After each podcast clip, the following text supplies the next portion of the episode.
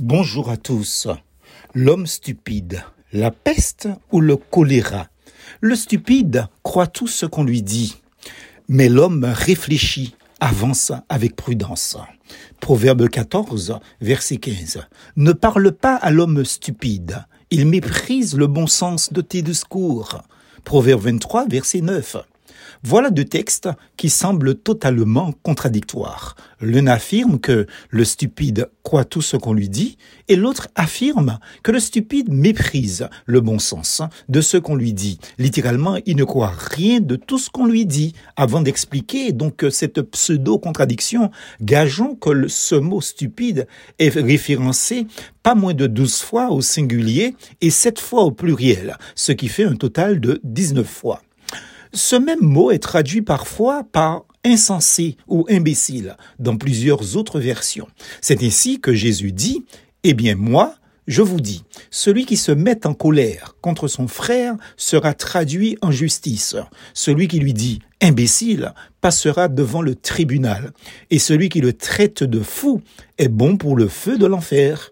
Matthieu 5, verset 22. Le stupide est celui ou celle qui manque d'intelligence, de jugement et n'a pas le sens de la réflexion. Ainsi, quand quelqu'un ne comprend rien à rien, on dit de lui, en employant les synonymes suivants, qu'il est soit bête ou borné, bouché, crétin ou inintelligent, obtus, sot et j'en passe. Malgré l'avertissement du Christ ci-dessus, nous le voyons employer la même expression traduite ici dans ma version par assez fou.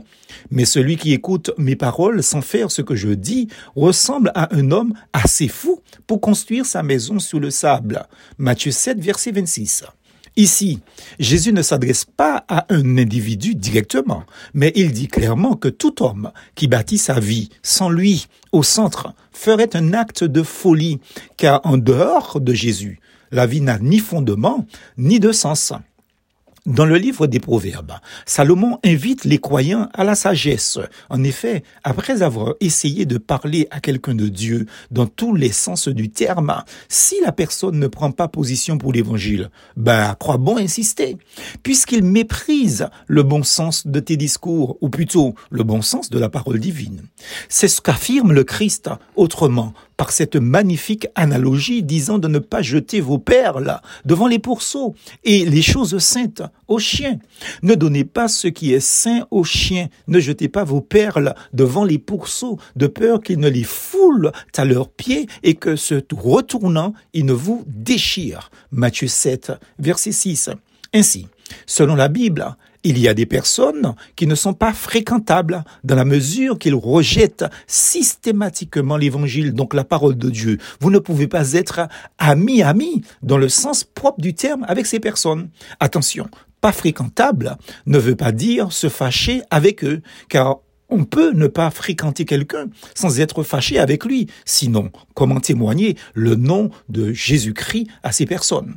Mais ce témoignage après l'avoir fait par la parole, doit se limiter à un bon comportement, à de bonnes attitudes, sans parole de l'évangile versé à la clé, etc., puisqu'il ne croit pas ce qu'on lui dit concernant le royaume de Dieu. En conclusion, Salomon ne se contredit pas, car le Christ confirme ses propos. Ce que la Bible récuse, c'est le fait de traiter son prochain d'imbécile, ou de stupide, ou d'insensé. Mais non pas qu'il n'en existe pas, ce serait mentir, ni en même, il y a beaucoup de couillons, nuance.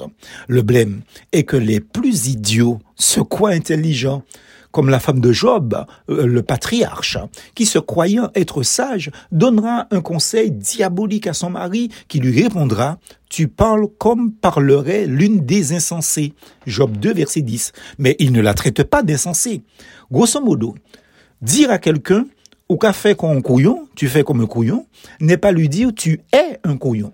L'idée est que le disciple de Christ doit se comporter avec une certaine sagesse face à ses semblables et faire le tri des personnes qui le poussent vers l'excellence, c'est-à-dire vers Dieu, donc vers le haut, avec ceux-là qui le tirent vers le bas, l'enfoncent jusqu'à le noyer, c'est-à-dire la mort spirituelle certaine, dans la boue du péché. C'est là que prend tout son sens l'expression de Salomon. Ne parle pas à l'homme stupide, c'est-à-dire ne le fréquente pas, ne le prends pas pour ami. Certes, Aime ton prochain comme toi-même. Lévitique 19, verset 18. Prie pour lui, mais de grâce, fuis-le ou fuis-la comme la peste ou le choléra. C'est-à-dire, ne marche pas avec lui, ne va pas t'asseoir chez lui, ne l'invite pas chez toi et ne pars surtout pas en vacances avec lui. C'est ça, ne pas fréquenter l'homme stupide. Voilà le souhait divin pour chacun en cette fin d'année 2023, pour l'année 2024 aussi, mais surtout pour la vie quotidienne. Plus force